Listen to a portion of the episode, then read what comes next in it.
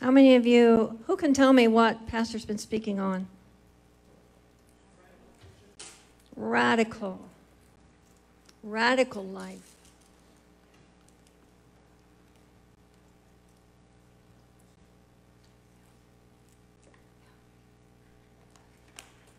Other elder, sorry. if there's more than one elder in the room, you got to tell which elder it is.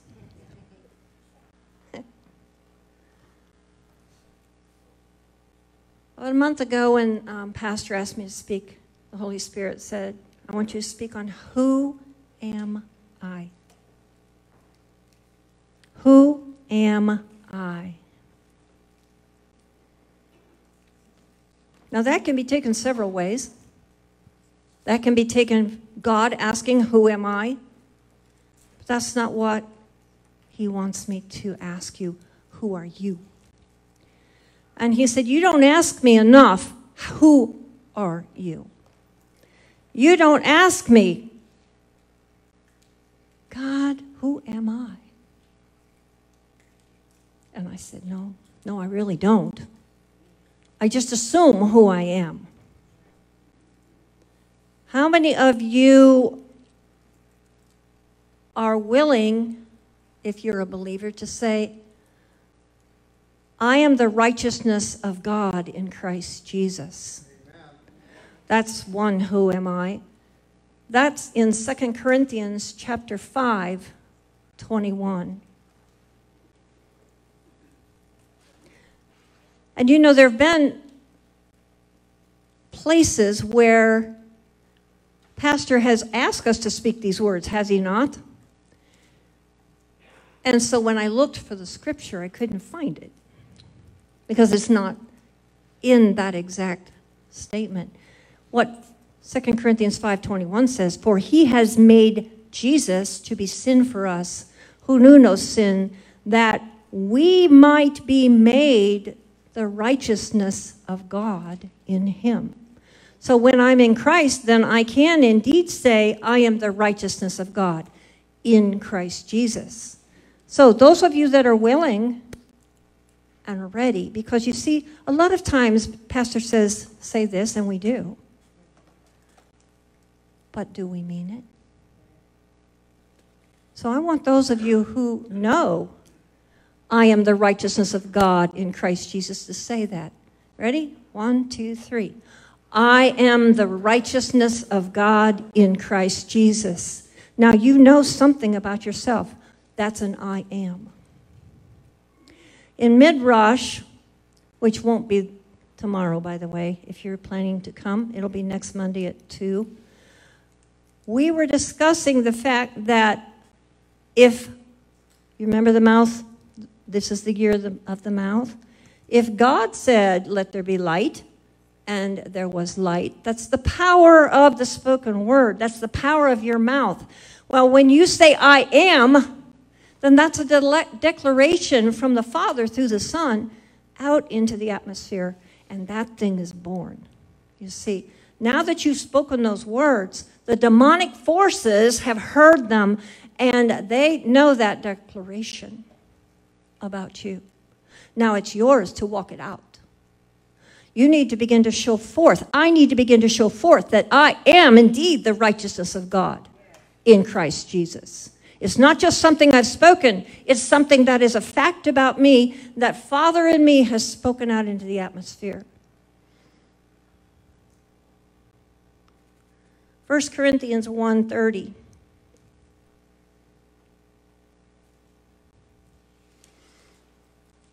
But of him are ye in Christ Jesus, who of God is made unto us wisdom. There's righteousness again, sanctification and redemption. Here are three other things besides righteousness that you can say, I am. I am wisdom. Can that be true? Can you become more and more wise? that's a true statement that you can become more wise because you are supposed to be growing and maturing in Christ, are you not? Therefore, that says, Tomorrow I will be wiser than I am today. Tomorrow I will be more sanctified than I am today. Tomorrow I will be more redeemed than I am today.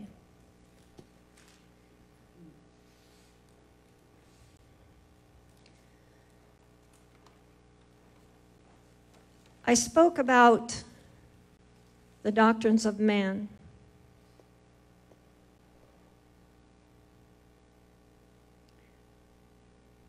And we, as a group of believers, the body of Christ, has become very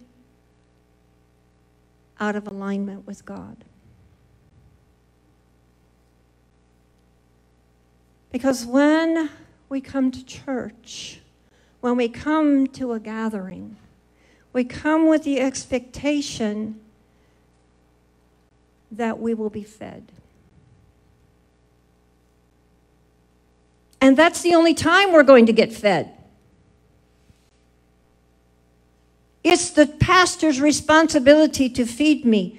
This, it really put me back when my daughter said, I was talking to a friend and she's leaving this church because she's not getting any meat. Whose responsibility is the meat? I'm just saying. It's not Pastor Damien's job. It's not Pastor Jim's job. It's not my job. It's not anyone in this room's job to feed you meat. It is the Holy Spirit's job to feed your meat to you. But He is not going to put it in a bottle. Is He going to lead you places where you can learn some things Yes, indeed, He will. But if you come into this house and you never hear something that you've already heard during the week, you're out of order. You're out of order with the Holy Spirit. Because man has taught us that it is the pastor's job. It's the pastor's job to do everything, you know. They're supposed to go and visit the sick. They're supposed to go and pray for this person. They're supposed to be up all night talking on the phone to this one that is in despair. Or do you see how men's doctrines have been allowed to be established and the body of Christ has gotten so far out of alignment with the Word of God? You see, if you allow that doctrine to exist after today, that's on you because your ears have now heard. It's my job to dig out the meat here with the Holy Spirit. With the Holy Spirit. When I was talking about communion, I said the Holy Spirit knows what's coming. The Holy Spirit knows why you were sent here. He knows your purpose. He knows your destiny. He knows what you need to know. And if you don't get in here and let Him give you the words of life and light that you need to become who He sent you to be, then you're going to depend on Pastor Damien knowing who you're supposed to be. You're depending on Pastor Jim to know what your destiny is, the fullness. Apostle, when I first came here, he'd say, Oh, sis, the things I see you doing but he never told me. Not one thing. Because he's not the Holy Spirit. He knew he wasn't the Holy Spirit. And the Holy Spirit revealed some things to him. But I know that I know that that man prayed over the things he saw. And that's what we are in community for. To encourage, we don't come here to hear one word. We come here to encourage each other.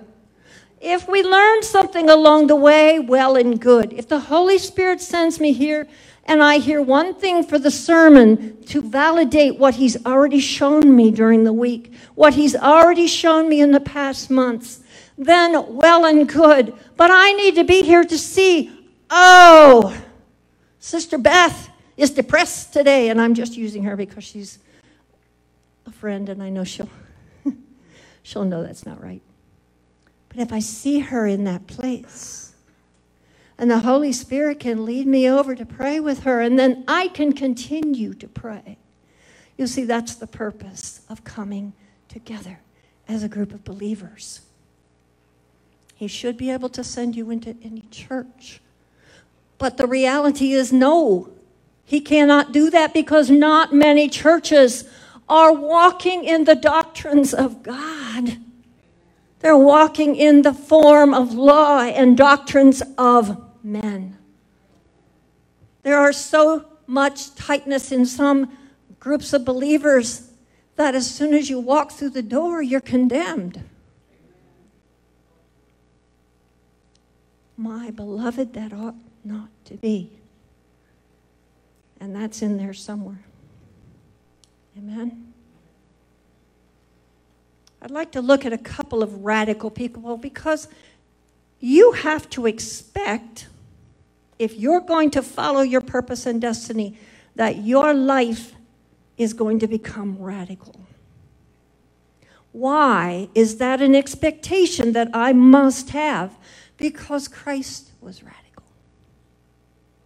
Is it true? Were there many like him on the earth? There was no one like him before he came. Guess what? In the days ahead, when you enter into a group, there should not be anyone like you that's been there before. Because Christ in you is Christ plus you. You see, He's taken everything that you are and He has turned it for good. Now, I've never heard it spoken like that before because that just popped out. But you see, everything that I am now, if it doesn't line up with this word, needs to shift so that I become. Tomorrow I must become more than I am today. You must become more tomorrow than you are today. The expectation is that when we work with Holy Spirit, that we become a uh, my name's Melissa, a Melissa Christ to the earth. Put your name in there. Christ in you, Christ plus you, is what the earth needs at this moment because there is a hole in the body of Christ with your name on it. Now, the problem is most of us don't fit in the final hole yet. Let's look at a couple people. Let's look at Moses. And that takes us down to Exodus chapter 3.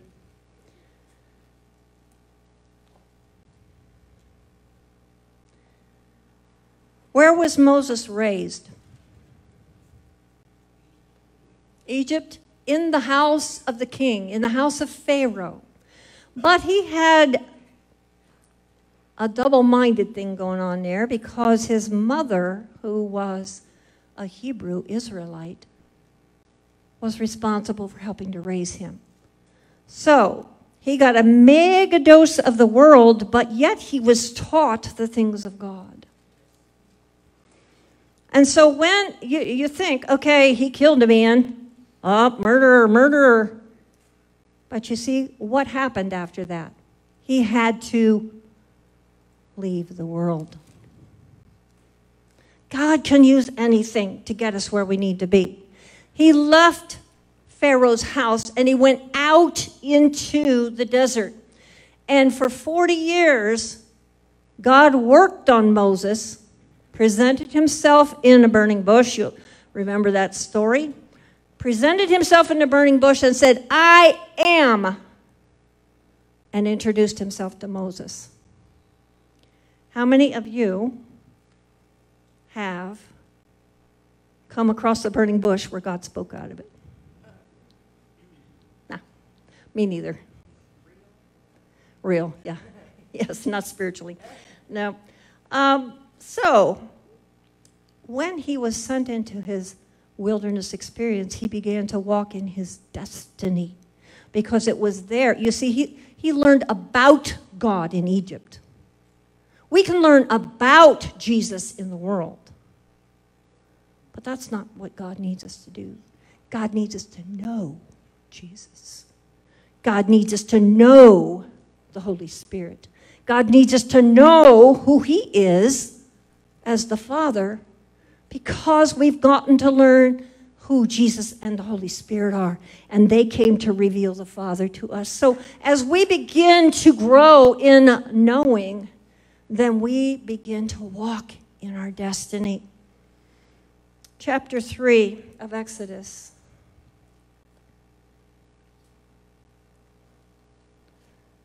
I don't know. I like the big letters better than my little ones. And Moses said unto God, Who am I that I should go unto Pharaoh and that I should bring forth the children of Israel out of Egypt? He'd already met God, right? So this is at a later time. And he said, Certainly, certainly I will be with you. What did God say? And then you have chapters where Moses argues with him about what's going to happen. that I have sent you. Um, when you have brought forth the people out of Egypt, you shall serve God upon this mountain. Go on to the next one. In 14 says, God said unto Moses, I am that I am. And he said, You will say unto the children of Israel, I am has sent you. Why would Moses have to identify himself to the people of Israel? Why would he have to speak God's name?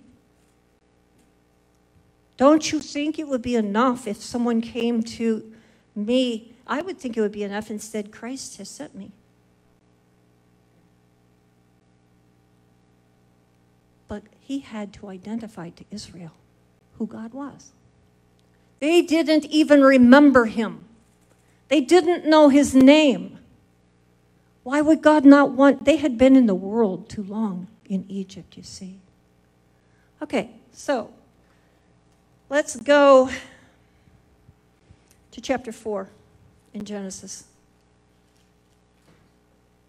I'm going to start in verse 10. Exodus 4, I beg your pardon. It's probably why I couldn't find it.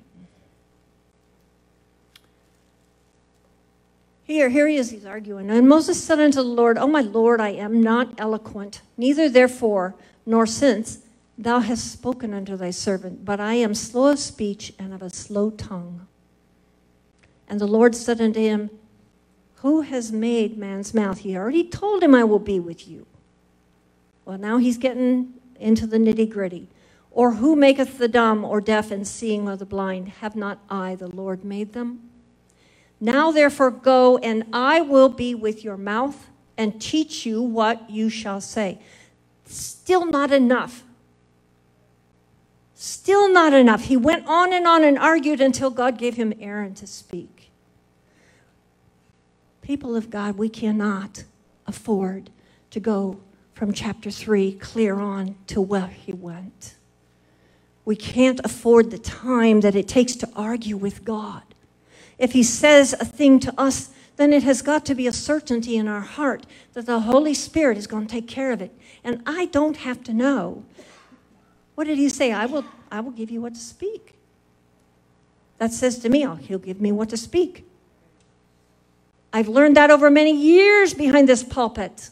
The first time was with fear and trepidation, but over time, the Holy Spirit began to give me what to say. Because I'll tell you, if you looked at what was written down here, you would say, well, we started in the middle. But you see, we might not have started at all. We might have just stayed in the holy, holy, casting our crowns before the throne. Is what does he need to know that we know? What does, what does he need us to know that he knows? There we go. So, Moses, was he a radical man?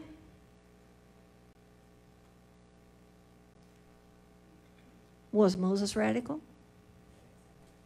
Once he got out of himself.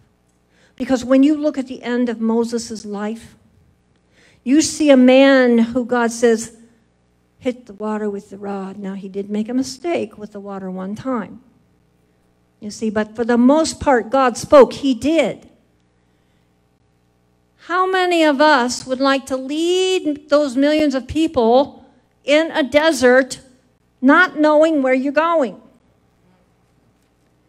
Did he have a radical life? He sure did. Where was Jesus? Was this a, lo- a radical life with Jesus? No, this was a radical life with the Father, with the Godhead, you see. He knew them intimately to the point where God said, Come up the mountain, and he was excited to come up the mountain and spend time learning more about him. Let's look at Elijah. Now, how many of you know something about Elijah? Nobody knows Elijah? You guys, a prophet? Okay. This is, I, I'm an interactive person. Was he radical? Oh my goodness, he was radical. If he was in, the, in this time and century, people would call him a homeless person. Because he didn't have a home that I read. His name was Elijah the Tishbite. And Tishbite, guess what? It means sojourner, stranger. That pretty much fits him, doesn't it? Isn't God funny? God, God is just humorous if you look at it. Okay, so in 1 Kings chapter 18, we, you don't have to go there. It's the story about where he brought all the prophets of Baal up there after Ahab. He'd gone to Ahab about the water and said, okay, look, let's go up the mountain. You bring your prophets. Anybody know how many? 850, yeah. There were two groups of prophets. 400 is one of the numbers. And then what did he do? Had, yeah, had dumped water on, on the altar. After, yep. They, they did all kinds of things, try to get the fire lit. How many of us so know our God that we could make the statement, douse it with water, put all of that on there, and know that we know that we know that He will send the fire? How many of us know Him to that degree? But we will. If you're willing to, I, I want you to say, but I will. We must begin to know our God. Because how can you bring healing to someone if you don't have enough faith that He will do that healing, that you can speak it forth under His unction and it will happen? That's where He needs to get us as believers. Elijah was radical because he knew a radical God. And because he knew his God, he did radical things. And then this little man that God attached to him, Elisha, came along and he said, Hey, I've been watching, I've been seeing, I want twice as much. He had a double portion of knowing what his God could do. And so God sent him to do twice as much. Do you want the twice as much? Most of us haven't gotten to the one. So if you want the twice as much, you're going to have to start growing a lot and a lot in your knowledge of who He is. Christ in us is the hope of. What does that mean to us? What does it mean? What that means to me is that so many of men's doctrines have gotten away, that have gotten away from the primary commandment of Jesus go. Do you remember a lot of this started with Pastor Damien's go? But it was past, it was Apostle Tibbs' go first. It just couldn't get out of first gear. So it's not either one of their goes. Whose go is it? Go into the world and give them the gospel.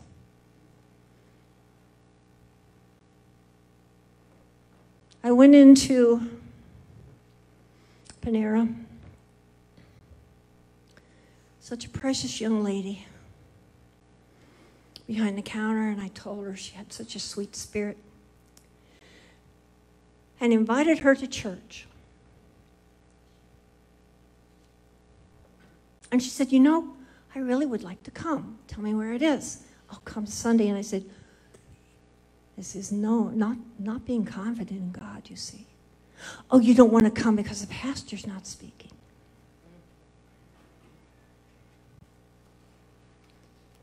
And yet, time and time again, we've been said whoever's behind this pulpit is bringing the word of God.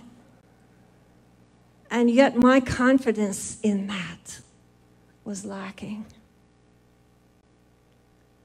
And the Holy Spirit said, What? You don't think you have the word? And that's my past insecurities, you see, coming to the forefront. Huh, guess we have a little bit of work to do with that, huh? David, was David radical?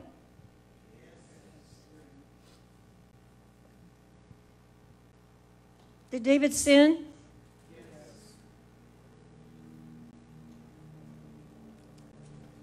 Where did David acquire the heart of God? Alone with his God on the hills. Alone by himself. There may have been others around, but he was a solitary man who got to know his God because he saw God perform many things for him. He made up songs to his God. His relationship with his God was profound, but God sent him here to be a king, not a shepherd. That was his destiny and purpose. But the relationship with God was cemented in the midst of him prior to him walking forth in his destiny. When he began to be among the world, when he came from knowing his God one on one, that's when he began to sin. Not that he didn't have sins before, trust me, but the ones in here where he climbed up on the roof and, and looked down and began adulterous and murdering, those things began after he became king. When God had set him into the place of leading his nation, so it's easy to make sometimes a good beginning, but then a poor end. But I do not intend to make a poor end of this thing. The older I get, the more I say, Ooh, there's less time. Less time for me to go. Less time for me to so know Him that the go will be easy, the staying will be hard. David was an Ephrathite. And Ephrathite means fruitful. And they believe that the town of Ephrath is the same town as Bethlehem, just renamed later. And Bethlehem means the house of bread. 1 Samuel 17 talks about David going into the Israelites' camp. He wasn't an old person. And I'm not going to try to tell you how old he was, but he wasn't very He was not old enough to be in the army. He was old enough to take care of the sheep. And he comes from that knowledge of his God into a camp where nothing but fear and despair dwelled and the fear and despair had no power or ability. Even his brother's words of negativity towards him, they did not have the ability to change his mindset on who his God was and what his God could do. And when someone blasphemed his God, he had no problem taking care of it. Do we know our God to that degree? We must in the days ahead, our faith is going to be tried. It's going to become against. It has to, precious ones, because we have been much blessed. But my Bible says If you follow me into the trials, if you follow me into the persecutions, you will be put upon by those round about you. That that Christ walked through is our future. But do we know God? Do we know Jesus? Do we know the Holy Spirit sufficiently to stand strong when he's besmirched? When, when someone speaks against him? Are we going to be quiet? Because you see, that's why we're, partly why we're in the mess that we're in, because Christians have been quiet. Is there fear in your camp? To open your mouth this is the 10 years of the mouth, of the speaking forth, what God gives you to speak.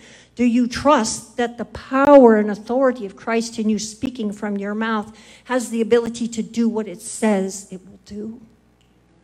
My word says, His word will not return void. That's what it says. And so if He gives me something to speak and I don't speak it, ooh, I've been there, done that it's not good. You're better off to open your mouth and just let it come out. And then see what God does with it. Because that's how He builds us. That's how He grows us as Christians, as believers. That's how He grows us. So, when we look at ourselves in the days ahead, and I encourage you in your time with God, ask Him, Who am I today? Who am I today? Has my assignment shifted? Have I gone from being um, a harp player in the courts of, of Saul? Have I gone from there to being a king? What do you have for me to do now? 2 Corinthians 4, 5, and 6 is in the New Living Translation. I'm just going to wait for him to put it up there. this is Paul. You see, we don't go around preaching about ourselves.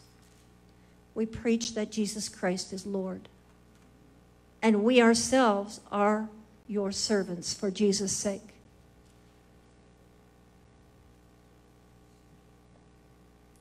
Chapter 3.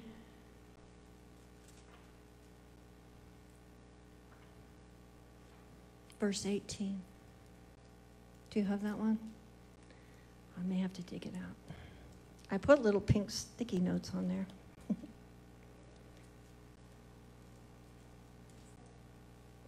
it's there, thank you. But we all, with open face, beholding as in a glass the glory of the Lord, are what? What's the next word? Changed. We all are changed into the same image from glory to glory, even as by the Spirit of the Lord. Who did it? Who's doing it?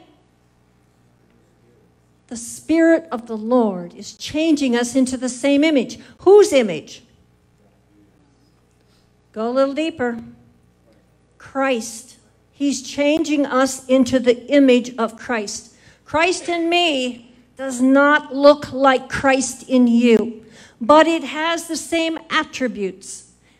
Christ in me is love, but the way I express my love is to grab you around the shoulders and hug you.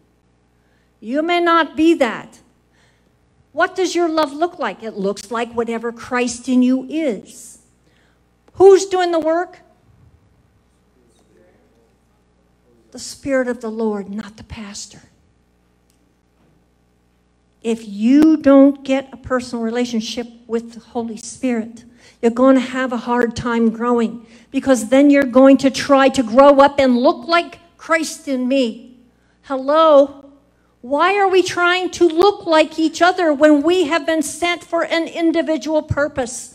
Our destiny is not the same. It is only the same in the aspect that we give glory to Him, that our life gives off a sweet incense.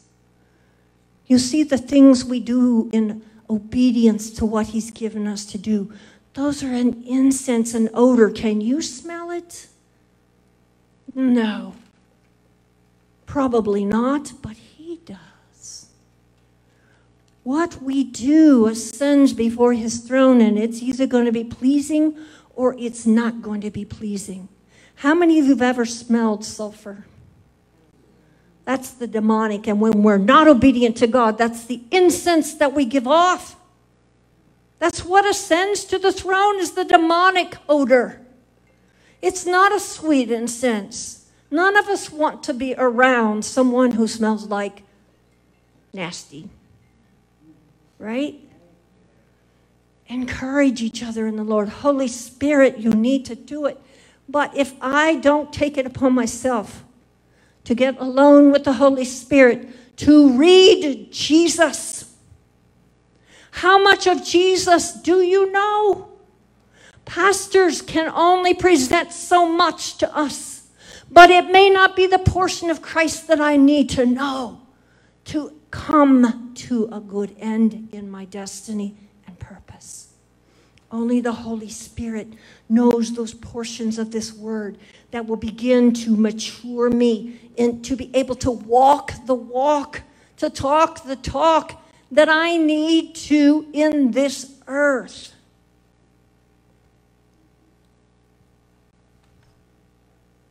Hmm. Matthew 11 28. It's actually right up here. Come unto me, all ye that labor and are heavy laden, and I will give you rest. Take my yoke upon you. It's not until you allow him to yoke yourselves to him that you will learn of him. It's only as he is this close and you can't get away that that determination with your heart is I will not leave his side. That's when we can learn the nuances of his love, the depths of his compassion, the, the highest heights of his mercy and grace and long suffering. Every attribute that he is comes in being yoked to him.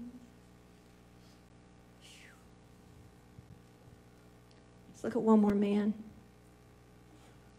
Paul. You think Paul was radical? A little bit. I was looking at a timeline because, you know, I thought, okay, Jesus died and then Paul got kicked off his horse. Not so.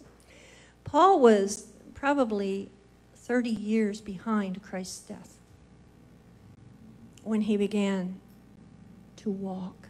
Now, he spent 10 of that at the feet of a teacher called Gamaliel, learning the Torah. The Torah is the first five books of this word. The first five books. The Jewish young men are taught the first five books. They're taught to memorize the word.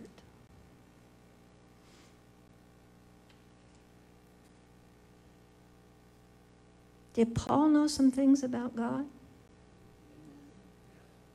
10 years worth. He had all that information. And then he went on a persecution spree. Did God have destiny and purpose for 10 years under the feet of Gamaliel? He allowed him to sit at the man's feet and learn the Torah. The information was in his head, it just needed tweaked so that it could drop into his heart in perfect form.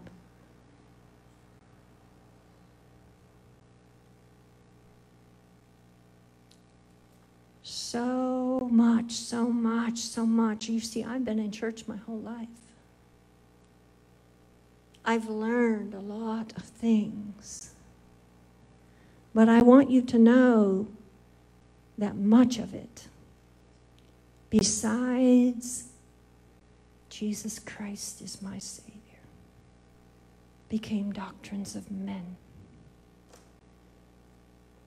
Even speaking in tongues became a doctrine of a man.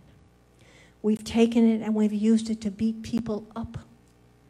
We've taken doctrines of, of baptism, we've taken doctrines of communion, we've allowed men and women to make them doctrines of men, the truths of God twisted to become a law.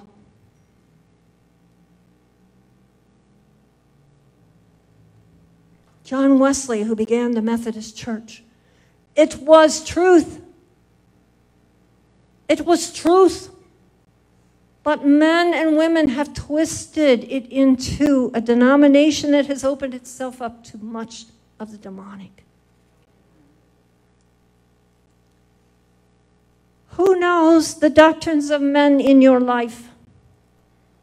Who knows the doctrines of men that have become established in my life? The Holy Spirit. And He knows when those doctrines need to fall. I don't know when your doctrines need to fall, but I do know that they need to bow their knee to the Lord Jesus Christ because they can't stand because they're false lies based in a truth. And they have the ability to kill, steal, and destroy because they're not pure. They've left the holy and they've walked in the mud and the mire. There is an element of truth. You should take communion. You should be baptized. But what if there's no water? How do you baptize someone without water? Are they not going to heaven? Some would say yes. The only thing that will keep you out of heaven is when you don't validate God's Son when you ignore the blood and its purpose. When those things come together, that is the only thing that will keep you out of heaven if you don't have it. If you never take communion in your life, but you yet know that God is God and Christ is Christ and Holy Spirit is Holy Spirit, and they lead me and they guide me into all truth. Don't you think somewhere along the line, if those three are leading you, that you will stumble across communion? That the Holy Spirit will put it into your heart? My brother is 70 years old and has never been baptized, but he will be on the 19th.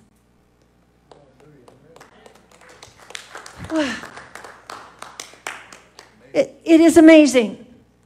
It is amazing that this time in his life, the Holy Spirit has come upon him and said, It's time to make that statement. Who can tell you that you can only be baptized once? If you have a new declaration of where you're walking in, in the Holy Spirit in Christ, if, he's if you've lived your life and you're in a new place, who am I to say, no, you've already done it once?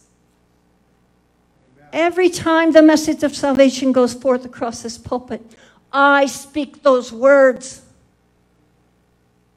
I speak those words because I want to be sure. I don't want any chance at all, you see. Mm. And it just re solidifies in my heart what I believe about Jesus. How can that hurt? How can I sit and judge someone else who says it over and over again. My Bible says, work out your own soul's salvation. Ah. When Paul fell off his donkey, got knocked off, and spent a, a period of time blind, he was sent to Damascus and I had known that he spent three years. How long was Christ on the earth? And his ministry was three and a half years. Three and a half years for the disciples to become apostolic. Three years for Paul. He set himself apart to take everything that Gamaliel put here and let the Holy Spirit drop it here. At the end of three years with just Paul and the Holy Spirit, he knew that he knew that he knew who his God was. because he'd spent years persecuting, persecuting the one that loved him most. Hmm. Radical, he had a radical life. Let's go to Galatians chapter 1, and uh, we're just going to read it. Verse 11 through 18. And then I have one more scripture, and then we're going to sing. He is worthy of us, worthy of it all, worthy of it all. That's the one, right, Kim?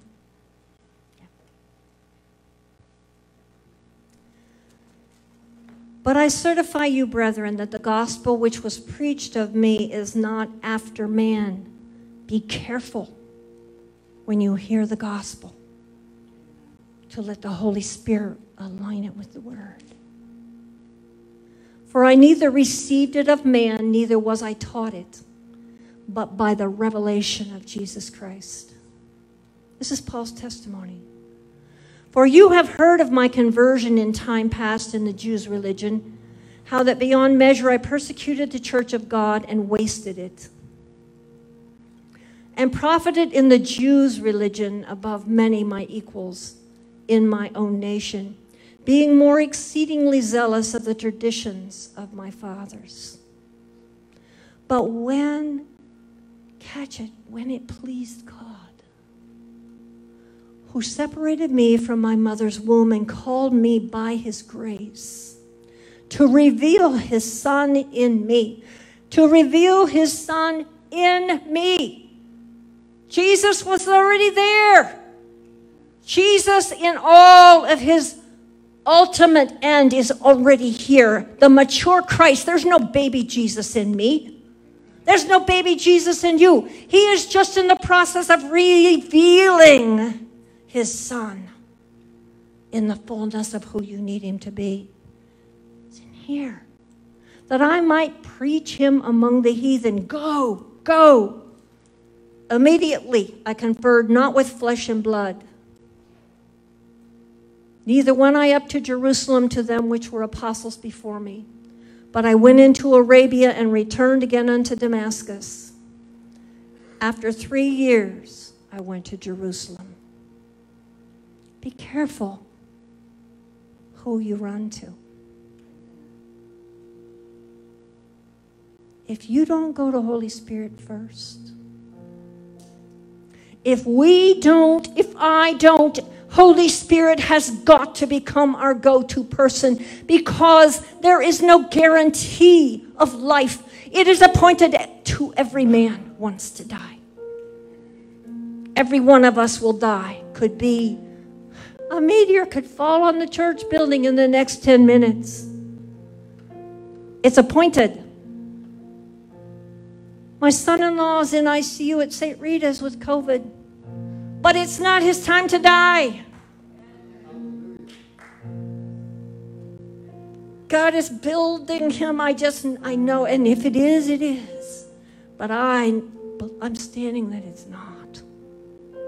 Because I've seen the hand of God moving in my daughter to grow her from glory to glory, faith to faith.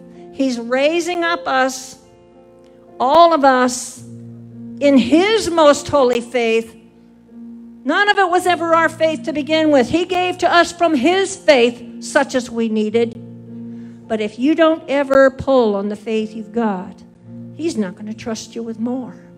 But if you pull and you pull and you pull, He will pour and He will pour and He will pour, and you will become a great person of faith because there will be much for your faith to do. Holy Spirit is trying to teach us all this.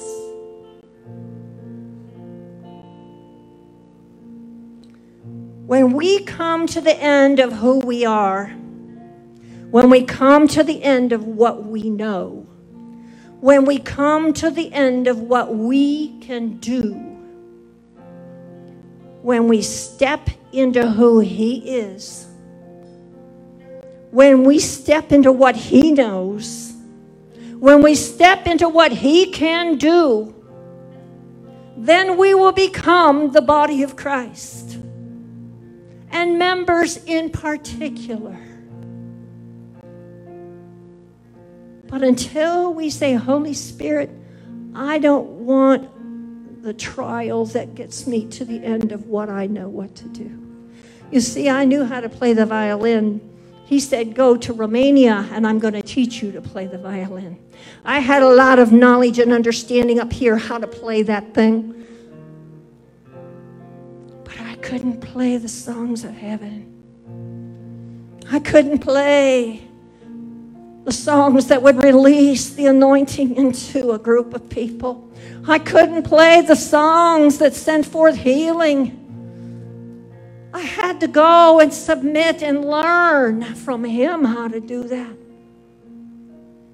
One of my daughter's hugest hurdles is she's a nurse. I said, Sweetie, you don't know enough to heal Michael. There's no information or knowledge that you have in your head that can keep him alive. There is only standing in faith on the Word of God that says that he's a healer. There is only laying down what she knows and trusting. When she, he first went in, she was talking as a widow talked. And her sister said, Look here, lady. You cannot speak this way. He is still in the land of the living. He still has life within him to go forward. And precious ones, we've got to begin to see the doctrines of men with us. And we've got to say, You are dead.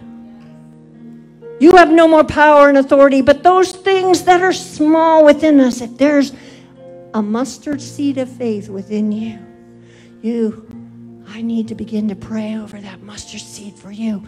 You need to begin to speak life. Mustard seed, you will grow. You will grow. You will become a large tree because there are birds that need to build their nests in you. And besides that, God has another mustard seed to plant in me for a larger tree. Do you see where this all goes? But it all starts with letting our minds shift out of into Him. I step into you, Lord, and I step out of me. Philippians chapter 3. I'm going to close with this. Do you see how great our God is? Do you see how much He deserves the glory? Any amount of glory that might reside in me. I've got to give it back to Him.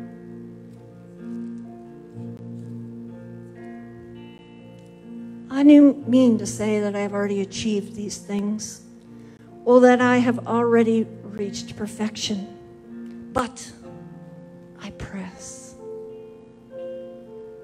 We have got to become pressers